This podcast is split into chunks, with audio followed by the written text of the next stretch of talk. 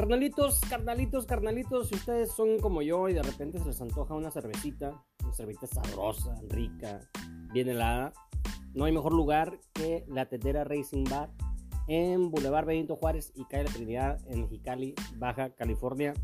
Aparte de todo, te la vas a pasar padrísimo porque cinco ambientes en el mismo lugar.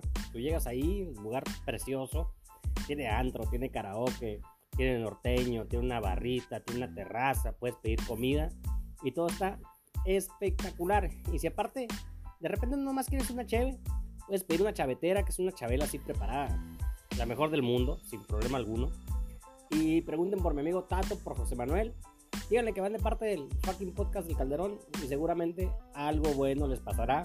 No se olviden la tetera Racing Bar, Boulevard Benito Juárez, cae la Trinidad, en Mexicali, Baja California. No se lo puede perder y vamos.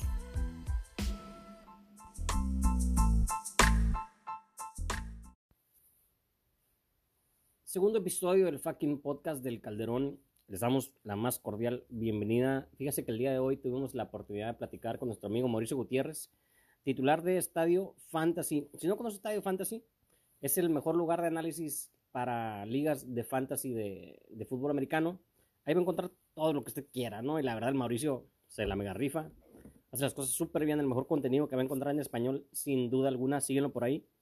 Y Mauricio, pues es mi amigo ya de buen rato y platicamos del Mandalorian, platicamos de béisbol, platicamos de fantasy fútbol, platicamos de cosas de la NFL y varias cosas que hay más por ahí. También les comento que ya estamos eh, preparando un spin-off del matador del fucking podcast del Calderón con Richie Gallegos. Vamos a hacer un podcast dedicado solamente a los padres de San Diego, el primero en, en español.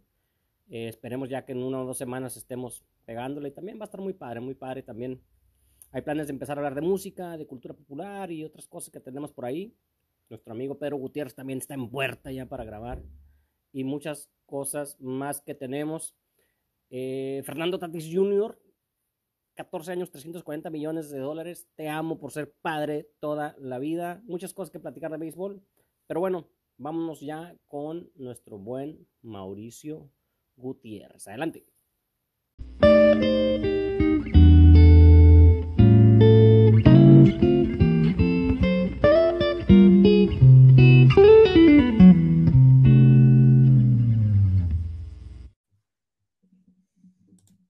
Mi estimado Mauricio Gutiérrez, bienvenida a esta tu casa, el fucking podcast del Calderón. Eh, desde que empezamos con este proyecto, fuiste una de las primeras personas que, que se apuntó y pues bueno, bienvenido, mi estimado Mauricio.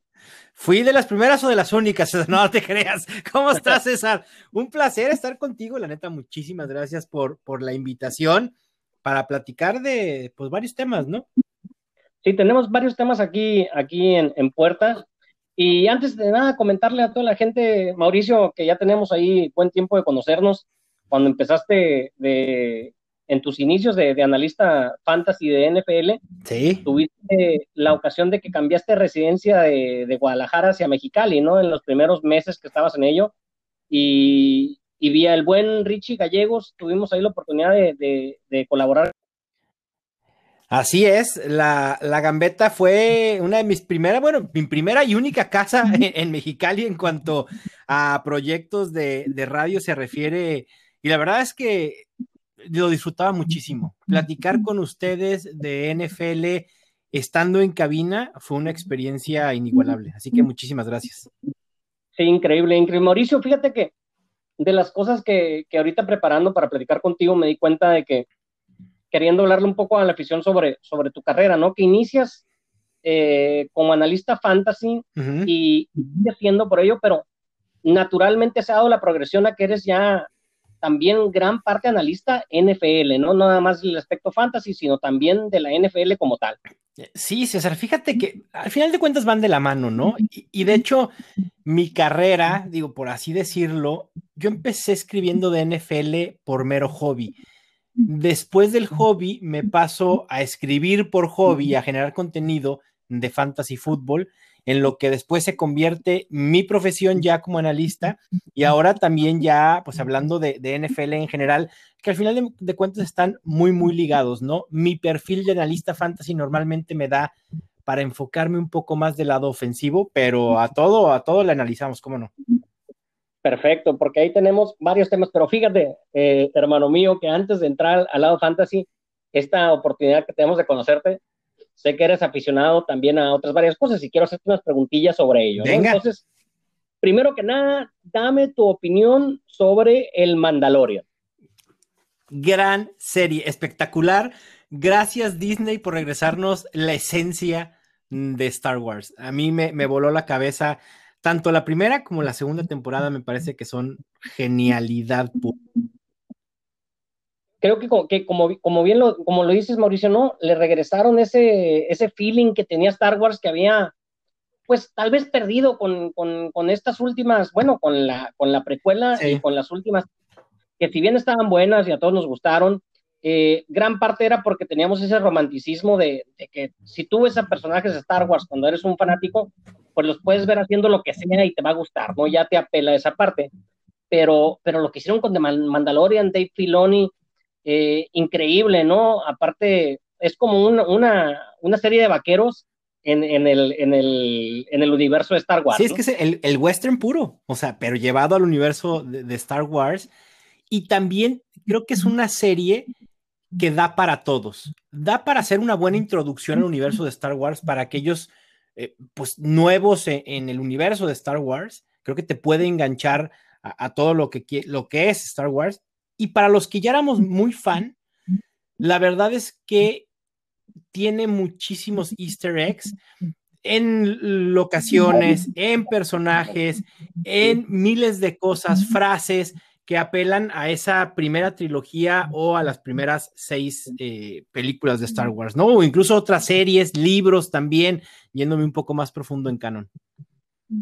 Oye, Mauricio, eh, ¿vas, a, ¿vas a extrañar a Cara Dune, a Gina Carano, de que ya no va a estar en la serie? Eh, pues sí, era un buen personaje, pero pues ni hablar. Al final de cuentas, Disney tenía que tomar una decisión y, me parece que fue la decisión acertada, además. Oye, muy bien, termina, termina espectacular, ¿no? La segunda temporada que, que podemos ver a Boba Fett. Y como termina, no, no queremos decir más para no ser el mega spoiler de que la gente si ya no lo ya son, muy, muy Ya no son spoilers, César. Ya, ya no Tres meses después ya no te pueden estar reclamando que es spoiler, pero está bien, no hay que decir nada por si alguien no lo ha visto todavía. Si, lo está viendo, eh, eh, el último episodio, la última escena está, o sea, de poquísima progenitora, ¿eh? no, lo puedes dejar de ver. vale mucho, mucho. Lloré, yo con la segunda temporada sí me eché fácil dos, tres episodios con lagrimita, ¿eh? Estuvo bueno, no, pues es que, es que digo, hay varios momentos, digo, cuando ves la armadura de, de, Boba Fett, cuando ves a, o sea, no, digo, ni, para qué hablo de más, pero está espectacular. Sí, vale, la pena. Eh, Mauricio, segundo tema no futbolero quiero platicar contigo.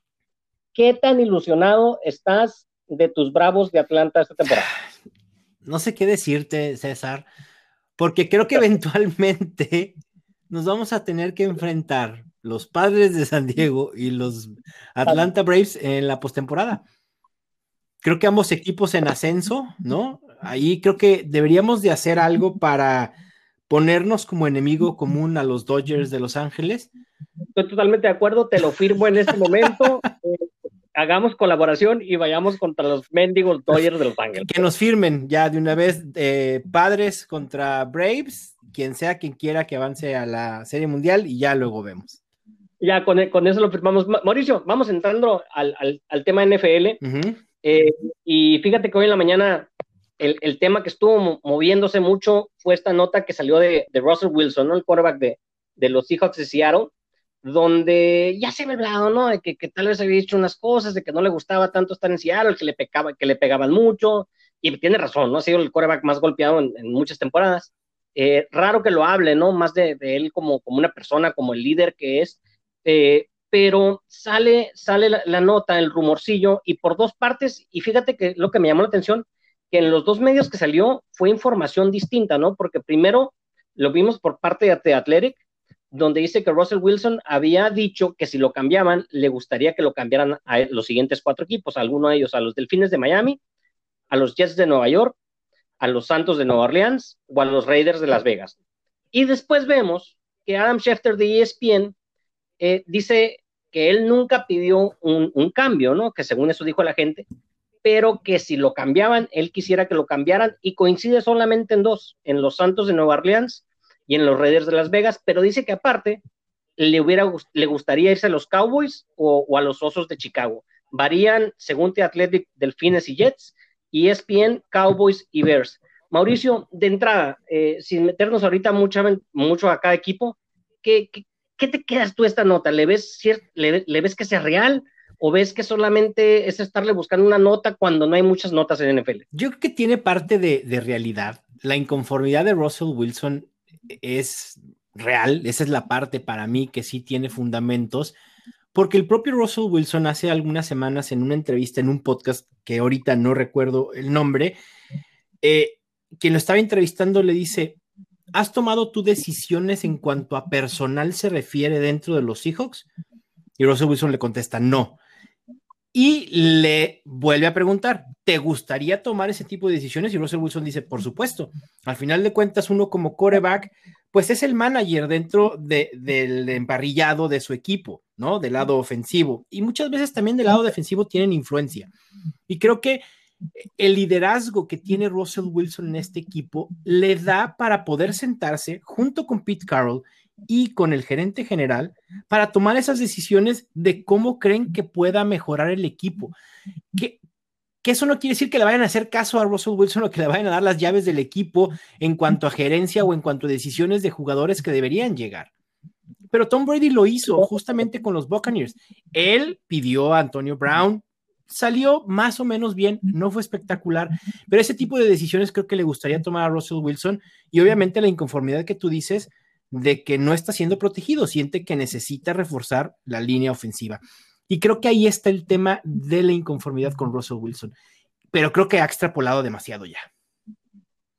Sí, yo también. Y, va de la mano con, con, con, lo que pasa con Deshaun Watson, con lo que pasaron con los quarterbacks que ya cambiaron uh -huh. de Matt Stafford y Goff, eh, de que yo creo que, que, que, que la, la, NFL está haciendo un, se está modelando un poco a, al modelo NBA, eh, donde los jugadores tienen más peso y empiezan a decidir a dónde irse, empiezan a, a exigir a qué equipo llevar y empiezan a reclutar otros jugadores a, a, estar ahí. Por lo general, la NBA es punta de lanza en todo lo que hacen las ligas en Estados Unidos, uh -huh. ¿no? Ya lo está haciendo ahí. Y, y, ahorita tú lo dijiste, ¿no? Lo hizo Tom Brady a, a, menor nivel de lo que pasa en las otras ligas, ¿no? Pero bien, lo hizo y le funcionó y quedó campeón mayor monetariamente con, con lo que hizo o no, pero pues le funcionó. Entonces, parece ser que, que, que, Russell Wilson sí puede, sí puede, sí pudiera tener el peso dentro de la NFL y el equipo para hacerlo.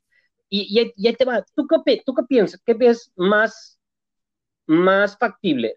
Los equipos que puso The Athletic o ESPN, o sea, The Athletic con Delfines, Jets, Santos y Raiders, o ESPN que también puso a Vaqueros y Osos en vez de Delfines y Jets. Yo creo que, fíjate, voy a dar mi lista personal. A ver, a ver, suéltala, suéltala. Dolphins, Jets, no, perdón, a ver, los Cowboys y Chicago, ¿verdad? Sería para mí Dol Dolphins, Bears, Saints y Raiders. Creo que esos cuatro equipos sí pudieran estar interesados. Ah, mira, al final de cuentas, también César, si un coreback como Russell Wilson realmente está disponible, hay que recordar que su contrato, al igual que de Sean Watson, tiene una cláusula de no trade. Entonces, el coreback puede decidir con qué equipo quiere ser intercambiado. Porque si no le agrada ese equipo, dice, no voy a quitarme esa cláusula y no me puedes mover. Punto. Te ofrezcan lo que te ofrezcan. Así te ofrezcan 10 picks de primera ronda y el estadio, no importa. Así no es. se hace el trade. Así. Pero esos cuatro equipos hacen sentido. Insisto, si Russell Wilson está disponible, ahorita en este momento deberían estar tomando el teléfono por lo menos 25, 26, 27 o 28 equipos para pedir cuánto hay que dar para hacerse de Russell Wilson. Así de fácil. Sí, de, de entrada yo creo que con Vaqueros va a ser, va a ser complicado, sí. ¿no? Porque tienen ya situación esta con Dak Prescott, eh, que para bien o para mal, pues, pues es la opción que tienen ahí y, y, y, yo creo que eso los quitaría por, por lo mismo que dices, por la cantidad de activos que debes de ceder para que llegue Russell Wilson a tu equipo. Tal vez Dallas no está en esa necesidad tan extrema como los demás. ¿Qué te gusta que tengan que dar? Perdón, César, ¿qué, te gusta que un equipo tenga que dar por Russell Wilson? Si está, está rumor, el rumor es que por Watson, por Deshaun Watson, hay que dar tres picks de primera ronda. Yo creo que serían dos de primera ronda y dos de segunda ronda. ¿Por Russell Wilson? Sí, sí, no creo que fueran tres de primera ronda como de Sean Watson. Creo que Russell Wilson, Wilson por la misma por la misma edad ya más avanzada que tiene de Sean Watson, no sale tan caro como el mismo de Sean Watson, ¿no? La proyección que tiene. Eh, y es más, yo creo que ahorita en este nivel, si bien están muy parejos, yo pondría un poco arriba de Sean Watson que Russell Wilson, pero cuestión tal vez de gustos, no están muy, muy parejos. Lo que, lo que le haría nada más es la edad y la proyección a futuro que tienen los dos. Yo creo que sale más caro de Sean Watson que Russell Wilson. Que también tendrías que ver que hay ciertos equipos aquí, los que estamos hablando, que tienen, que tienen, que tienen elementos dentro del, equipo que son buenos. Me viene a la mente los, los Osos de Chicago, que en algún momento tienen a Khalil Mack. ¿eh? Claro. Entonces, eh, no sé cómo la ves tú, tú cómo la ves, ¿Qué, ¿Qué, precio tendría y cuál de los equipos mencionados crees tú que sea el, el ideal para que llegara. Mira, yo creo que el precio va a estar realmente irrisorio. Creo que nadie se va a animar porque el Seahawks no, no lo va a ofrecer, no lo va a soltar por menos de tres primeras rondas. ¿eh? Yo sé que la edad es un factor, tienes toda la razón. Ahí sí, Deshaun Watson tiene pues una carrera de más años que le restan en la NFL. Pero aún así, lo que ha demostrado Russell Wilson saldría, va a salir muy, muy caro si es que se da ese trade. Me gusta Chicago, como dices, creo que puede ser, la llegada de Russell Wilson puede ser la clave para poder retener a un Allen Robinson, que es agente libre. Eh, también me gustan los Saints. Creo que eh, hemos visto cómo los Saints son un equipo que está listo para ganar ahora con un coreback. ¿no? Lo vimos con Drew Brees, con un Drew Brees venido a menos. Mucho, mucho. Mucho, pero bastante, aunque muchos no lo quieren decir. Yo sé que, hay gente muy fan de Drew Brees y dice, no, es que Drew Brees todavía pudo haber jugado dos, tres años. No, la realidad es que no. Ya estaba acabado. Era muy similar a, Peyton Manning cuando gana el Super Bowl, ¿no? Que la verdad, Peyton Manning con, los Broncos ese, ese año el Super Bowl lo ganó la defensiva y él, la verdad, estuvo solamente pues ahí participando, no era ni cerca lo que era, y ahorita lo veíamos con Drew Brees. Yo, mira, mi jugador favorito de la NFL es Drew Brees, ¿eh? Ah. Yo soy Drew hasta el hueso. Y, y, tú lo ves, tú lo ves que ya no tiene, pues ya, ya mejor se tiene que ir. Y como dices, Russell Wilson ahí caería espectacularmente. A mí me gusta para Bears porque yo creo, ¿sabes qué? Yo, yo, yo también pienso que el, cambiarlo va a ser muy complicado, pero también si, si un jugador ya dice que ya no quiere estar ahí, pasan dos cosas. Difícilmente lo puedes mantener y segundo, el, hecho que lo haya hecho, que lo haya dicho, hace que tu valor en mercado baje, ¿no? O sea, no, no, Pero, todos los demás equipos saben que, tienen ahí una ventaja. A mí lo que me sorprende, César, perdón, es que Russell Wilson quiera salir de los Seahawks. Es, es, a lo que iba, ¿eh? Es, es lo que, el punto que te iba a decir. Yo, yo creo que Russell Wilson sí tiene en mente ya ahora su legado y puede, puede ver a dos partes, ¿no? Puede ser una carrera total en, en, un mismo equipo, que es el camino que tiene ahorita con, con, con, con Seattle, o yo creo que también está buscando tal vez ir a un mercado que sea clásico NFL, pues. Entonces, si él llegara a ser campeón con los Osos de Chicago, Mauricio, fuera para su carrera espectacular, ¿eh? Ser campeón con, con, con, Chicago no significa lo mismo que ser campeón con Seattle. ¿eh? No, me queda claro. Pero al final de cuentas, creo que sí, este, pues, amor que hay entre Russell Wilson y, los Seahawks es muy, muy fuerte. Hay un vínculo muy, muy fuerte porque se ve eh, en el propio Wilson cómo le apasiona la ciudad, la comunidad, el equipo. Por ahí hace rato en Twitter veía quién fue, Ross Tucker, me parece, que él, él veía más probable que los Seahawks corrieran a Pete Carroll a que se deshicieran de Russell Wilson.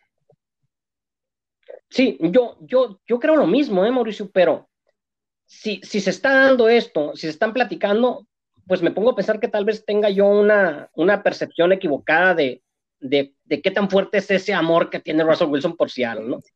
Y, y, digo, Russell Wilson es el, típico jugador que sabe manejarse bien en los medios, ¿no?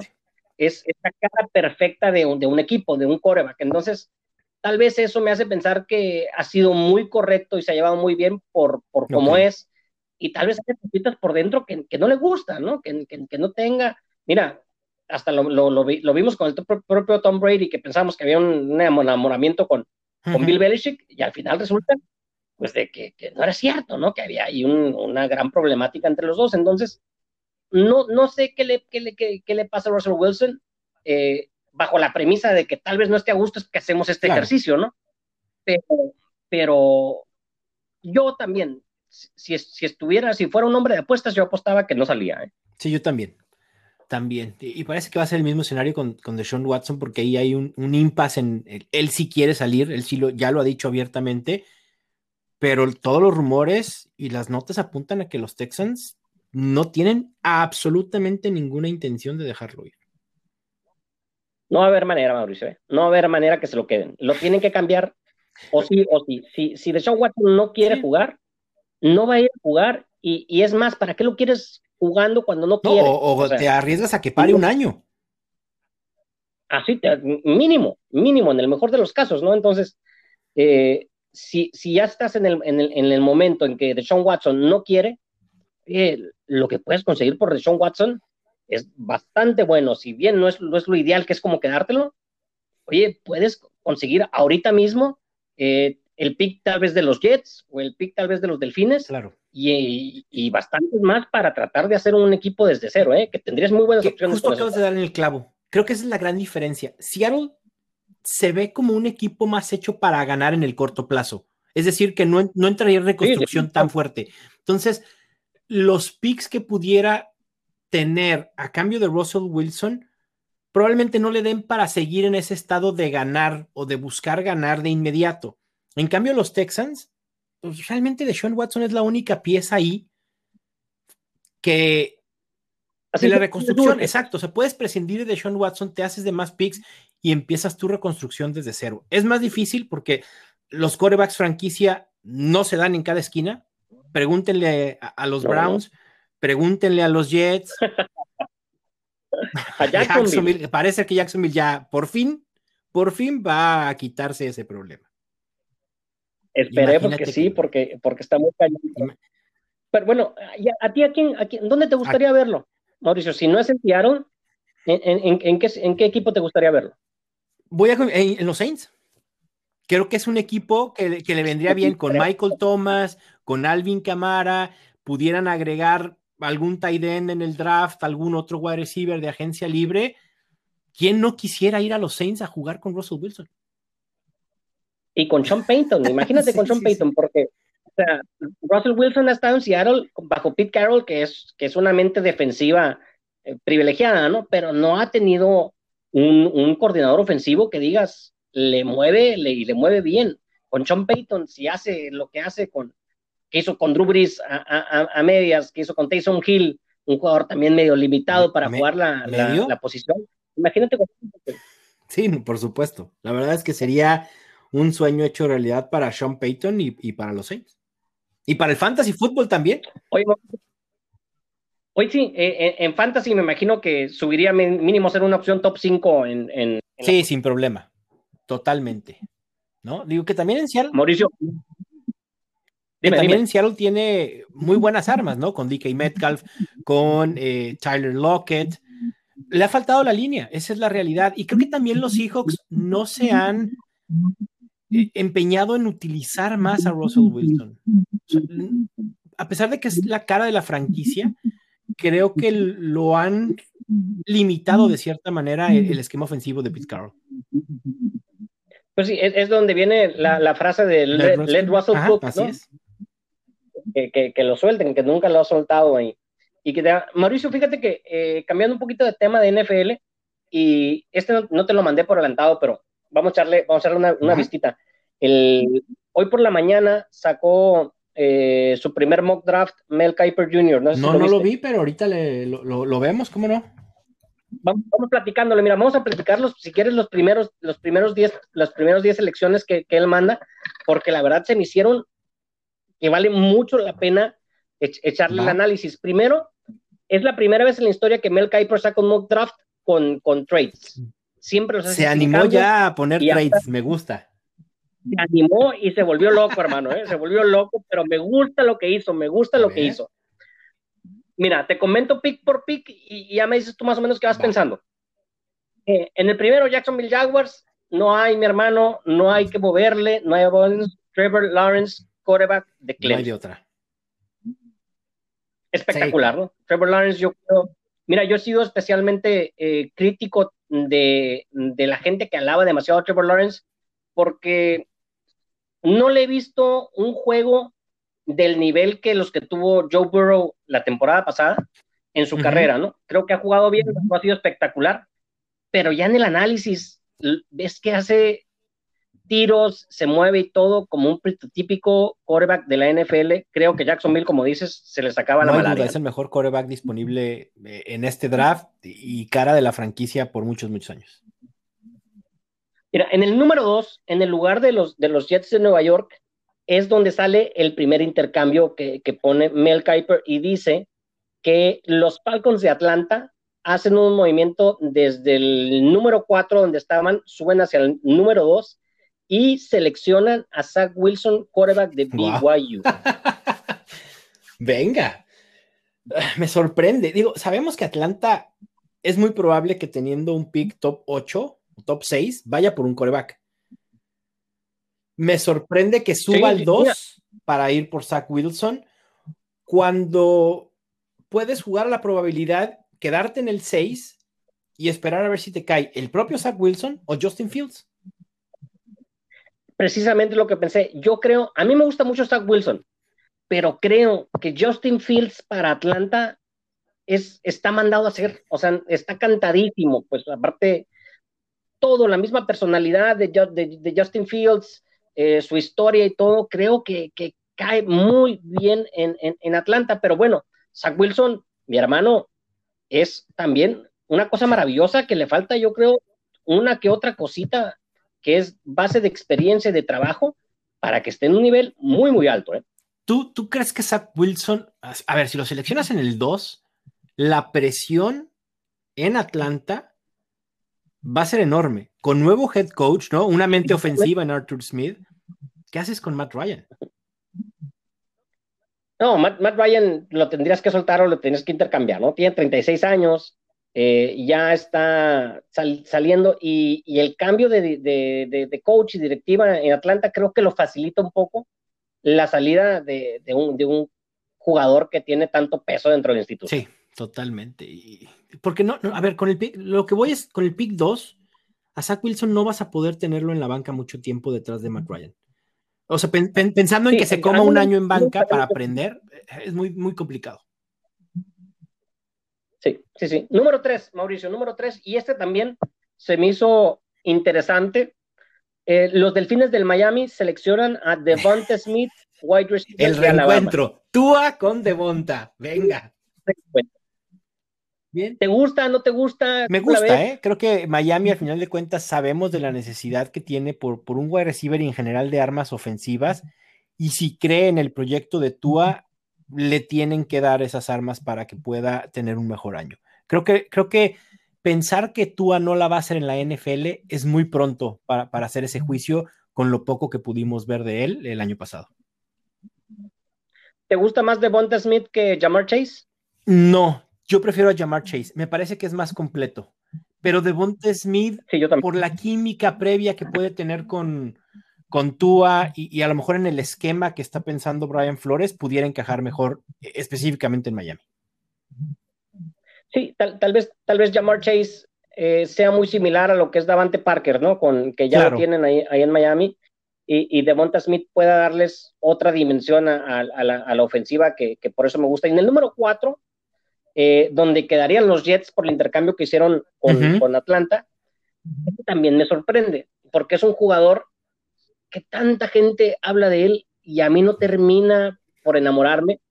Eh, seleccionan los Jets a Kyle Pitts, Tyren de Florida, con la selección número 4. César, César, enamórate de Kyle Pitts, por favor, ponte a ver sus highlights. Jugadorazo. Eléctrico, dinámico, versátil, explosivo. Me a mí me encanta. Para número, para número 4. Es, alto, para, número es alto para un Taiden. Sobre todo por el equipo. ¿no? No, es un equipo listo, es decir, no necesitas un tight para ganar ahorita o un receptor para ganar ahorita, con tantas dudas con Sam Darnold. Exacto, exacto. Es lo que no me gusta. Pues, el número cuatro, digo, en la historia ha, llegado un, un tight end número cuatro. Comprendo que, Kyle Pitts es más wide receiver que, que, tight end, pero de todos modos la situación de los Jets no está para que, si cambiaste el número dos, que puedes tener eh, un capital ahí grandísimo para ir por un Kyle Pitts. Y además, si quieres un, realmente un receptor, está Jamar Chase disponible, ¿no? En este escenario de, de mock draft. Eh, exactamente, exactamente. Entonces, eh, no, me gusta para los Jets ahí, pero digo, probablemente llega. Y número 5, Mauricio, número 5, creo que es el más cantado de todos. Este lo podemos firmar desde este momento si está disponible. Cincinnati Bengals, Penay Sewell, offensive tackle. No, es el escenario perfecto para los Bengals y para el tackle de Oregon. me encanta. Eh, ¿te, gusta, te gusta sí, ¿Lo viste? Sí, por supuesto. Es un monstruo. Un monstruo en la línea. Le puede brindar la protección tan necesaria a, Joe Burrow. Lo, vimos, y si no, pregúntenle al propio Burrow y su lesión. Y, también abrir huecos para Joe Mixon.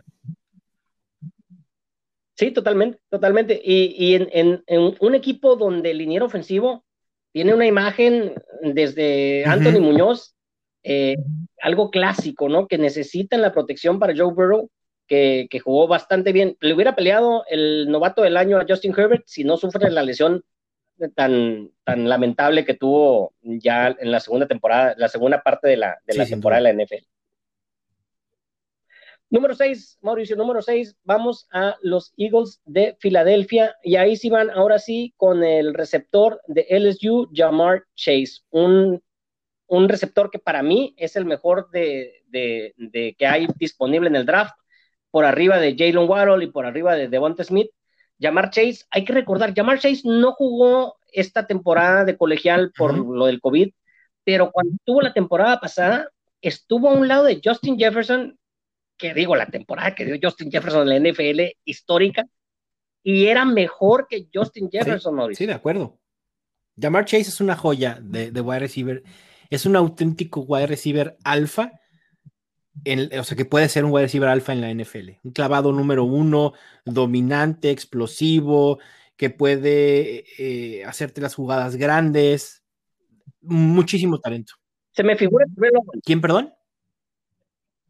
Se me figura a Terrell Owens. Gran comparación, sí. Tiene, tiene, tiene el perfil, por supuesto. Y, Filadelfia necesita armas, ¿no? O sea, si, si van a jugársela con Jalen Hurts, necesitas. ¿Crees que se quede Jalen Hurts? Este, digo, bajo este escenario, sí, creo que están apostando por Jalen Hurts. Aquí lo único que haría pensar es si, en el, si justamente en el 6 está disponible Justin Fields. En este ejercicio sí está disponible, pero para, para Mel, creo que confía en que Filadelfia apuesta todo por, por Jalen Hurts por lo menos un año, ¿no? y, le lleva justamente un wide receiver con el que puedas evaluar a conciencia si Jalen Hurts es el futuro de tu franquicia o no. Ese creo que fuera el escenario perfecto, ¿eh? que le des la, las armas para poder evaluar a, a, Jalen Hurts, que a mí me gustó, yo cuando lo vi, la verdad me gustó, aun cuando tuvo un porcentaje de completos de por ahí del cincuenta y tantos por ciento, que no es muy alto, pero le vi muy buenas cosas a Jalen Hurts, y me gustaría cuando menos la oportunidad eh, que lo demostrara. Mauricio. En el número 7 viene otro, otro momento ahí que llama la atención. En el número 7 tenían el pick los Leones de Detroit, lo intercambian a los 49ers de San Francisco y seleccionan a Justin Fields, que estamos platicando. Mauricio, me encanta este escenario para los 49ers, me fascina. Wow. Háganlo, por favor que suceda 49ers me encantaría por la historia, por verlo, por todo lo que iba a pasar, pasar con los 49ers. Imagínatelo con Kyle Shanahan. Y con esta defensiva. En, esta, en esa ofensiva, Justin Fields cuidado. Y creo que Justin Fields, a pesar de que San Francisco subiera por él al 7, creo que sí, a lo mejor tensaría mucho la relación entre Garapolo y el equipo, pero pudieras decir, ¿sabes qué, Garapolo? Te, traigo a Justin Fields para que luches por la titularidad y en el peor de los casos, que Garapolo sea tu coreback puente. Y ya en, 2022 ves qué haces con Garapolo. ¿Qué, eh, eh, te parece Justin Fields como Me gusta. la verdad es que creo que tiene un, buen perfil. Se ajusta a lo que hoy por hoy los, equipos de NFL están buscando e, en un coreback. Creo que le hace falta. Si bien muchos lo ven listo para jugar en NFL, a mí me gustaría, quizá no todo un año, pero sí llevar un proceso mucho más lento y, no colocarlo de titular desde el primer día. Pero no, no, o sea, yo estoy de acuerdo contigo, no me sorprendería que, tuviera una carrera eh, con, el desempeño más o menos como Josh Allen. Ok, una evolución eh, medida de primer, segundo, tercer año y luego que explote, sí, sin duda. Así es. Mauricio, número 8, otra joyita nos da Mel Kiper Jr. Fíjate que dice que los Carolina Panthers seleccionan coreback también. Vamos por otro coreback, creo que es el cuarto que van en los primeros ocho, y se van por Mac Jones, coreback de Alabama. Me llamó muchísimo la atención. No me encanta, sinceramente. para nada, para nada. Mira, Mac Jones es bueno, o sea, en precisión, en pases cortos, probablemente sea el coreback más preciso, ¿no? de, esta camada. Sin embargo, es una estatua. Y a mí me preocupa mucho el, el coreback sin movilidad en la NFL actual, con la velocidad que están manejando ya los defensivos, con el físico que, manejan eh, los frontales sobre todo. Híjole, a mí Mac Jones me, genera muchas dudas. Puede ser un buen coreback de, bolsillo, el, el, pocket QB, pero no sé, no, no lo veo además en el sistema de, Carolina, un, sistema con Rule mucho más dinámico, mucho más creativo. No sé, no, no me hace sentido.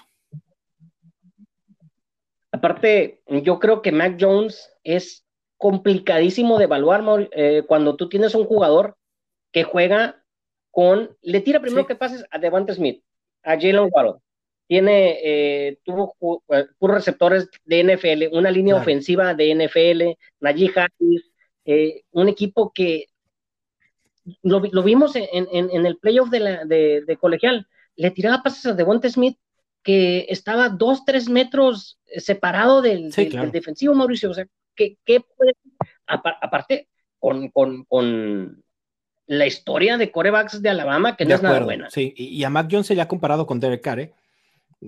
digo, no es malo, pero tampoco es nada espectacular. Tampoco, es nada que andar tirando para el cielo, ¿no? Mauricio, en el noveno, en el noveno sitio hay otro trade, otro trade, otro intercambio y también interesante. Fíjate que en, en la posición de los Broncos de Denver, eh, mueven ahí y llegan los Patriotas de Nueva Inglaterra. ¿Coreback? Y se, Coreback. Me encanta. Coreback. Coreback, North Dakota State. El robo.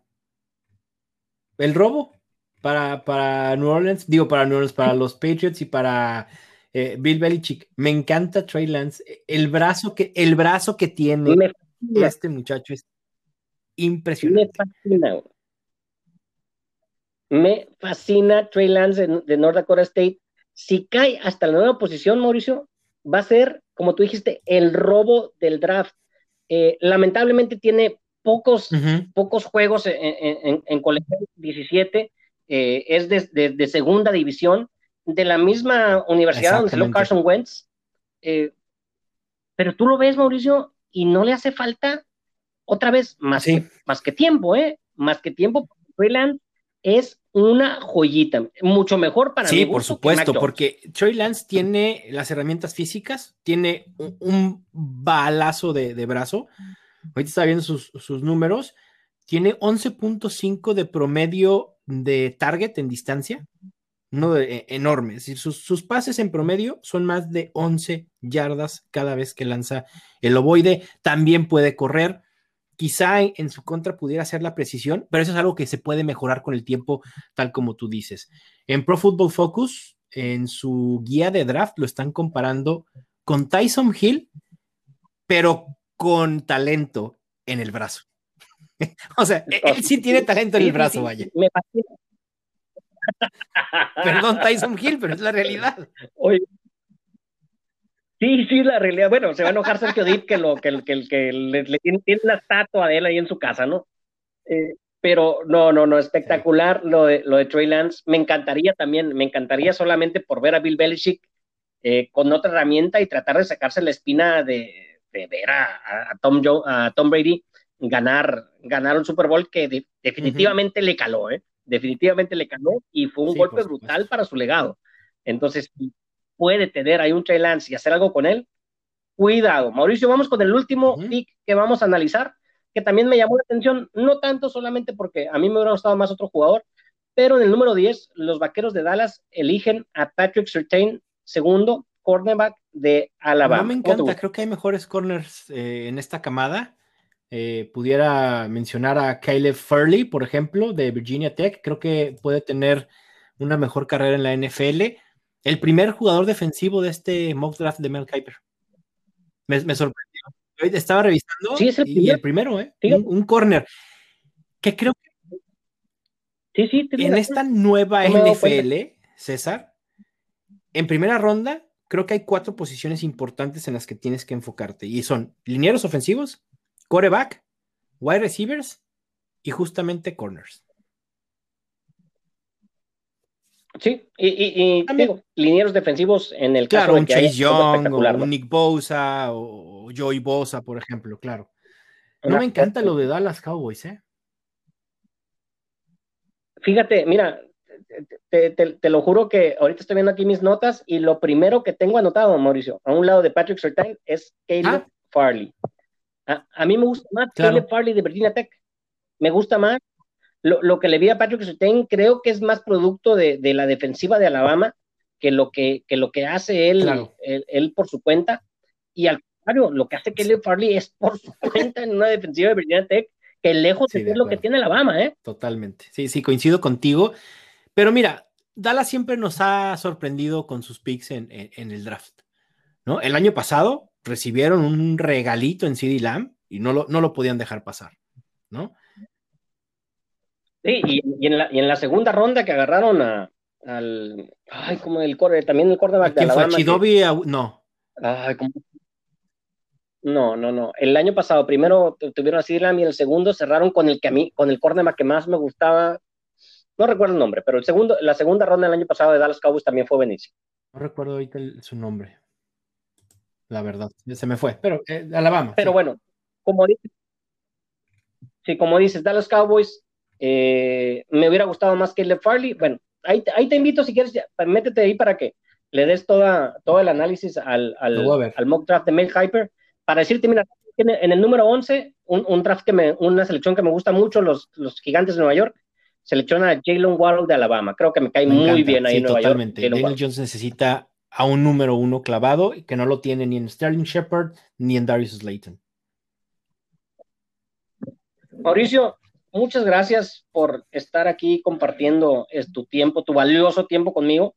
Cuéntanos un poquito de Estadio Fantasy, de dónde la gente puede estar ahí en contacto contigo, que, cómo se puede poner para ver todo el buenísimo material que estás claro que sí, sacando constantemente. Primero agradecerte la, invitación, un placer estar contigo aquí en tu, en tu podcast para hablar un poco de NFL para aquellos que creen que, descansamos los que analizamos NFL, no, no hay tal descanso. La verdad es que siempre hay notas, siempre hay rumores, siempre hay cosas que analizar, como en este caso prospectos, mock draft, etcétera, ¿no? La situación de los corebacks. En cuanto a análisis fantasy, pues ya planeando toda la temporada 2021, justamente empecé a sacar una serie de artículos enfocados a los prospectos de las posiciones de coreback, running back, wide receivers y tight end los pueden consultar en estadiofantasy.com. También el podcast que lo encuentran en cualquier plataforma de podcast, Estadio Fantasy Podcast. Y próximamente también ya el contenido de Fantasy en español en eh, las plataformas de NFL en español. Perfecto. Mauricio, eh, te, voy a invitar después para que, tengamos otra plática aquí otra vez y me gustaría que, habláramos sobre tus recomendaciones fantasy ya más cercanos a la liga y también un, tema que, he platicado mucho contigo, hacer eh, ahí el decálogo de la liga fantasy, ¿no? De cómo ponerle las mejores opciones para si estás armando tu liga, qué cosas poner, qué cosas poner, temas de puntuación, temas de intercambios y todo para, para los novatos en esto del fantasy fútbol, ¿te parece? Hermano, pues muchas gracias. Eh, te dejo para que vayas a escuchar reggaetón. que Pensé que me iba a librar de eso en el podcast, pero no, ya vi que no. Lo estabas guardando para el final, muy inteligentemente. Obviamente, lo obviamente en mi alma se odia el reggaetón. Y yo, al llegar a, la cabina de EXA eh, en Mexicali, osé decirlo, y entonces César se ¿cómo, cómo, decirlo? No se aprovechó, pero digamos que la carrilla de César es decirle al mundo que amo el reggaetón. Cuestión más que falsa. Lo ama. Oye, ahí está, Trayvon Dix. Dix. Yo pensé que ibas a decir el nombre de un reggaetonero o algo así. No, no, no voy a saber. yo tengo aquí tu top 10 eh, de Spotify, si quieres. El primero es Bad Bunny, eh, después tenemos a Maluma. Eh, y me sorprenden que el número 3 a ver, no, no, no, a ver, ¿eh? aquí tiempo fuera. El general, el general noventero no es reggaetón. Perdona, no, no, no, no, no, no, no, perdóname. Claro que es reggaetón. Ese, término, por favor, César. es el padrino del reggaetón, mi hermano. ¿En cuánto no, ¿Es pariente tuyo? Mi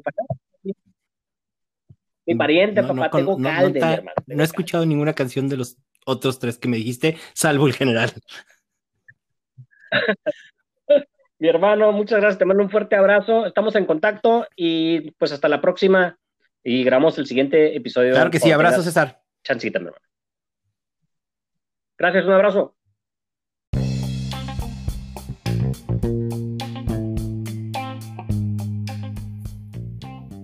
Ya dejamos a Mauricio y queda nomás despedirnos, despedirnos, darle las gracias por estar otra vez con nosotros. Fucking podcast del Calderón, las redes sociales ya estaremos también por soltarlas. Eh, vamos a esperar un poquito para tener más episodios y que esto pegue, pegue duro. Pero bueno, muchas gracias, esperamos para el siguiente episodio. Todavía no tengo en puerta el invitado, pero seguramente será muy bueno, no como este par de piltrafas que ya hemos tenido por aquí. Vamos a ir mejorando, se lo puedo asegurar. Eh, mando un fuerte abrazo, muchas gracias por todo y nos vemos.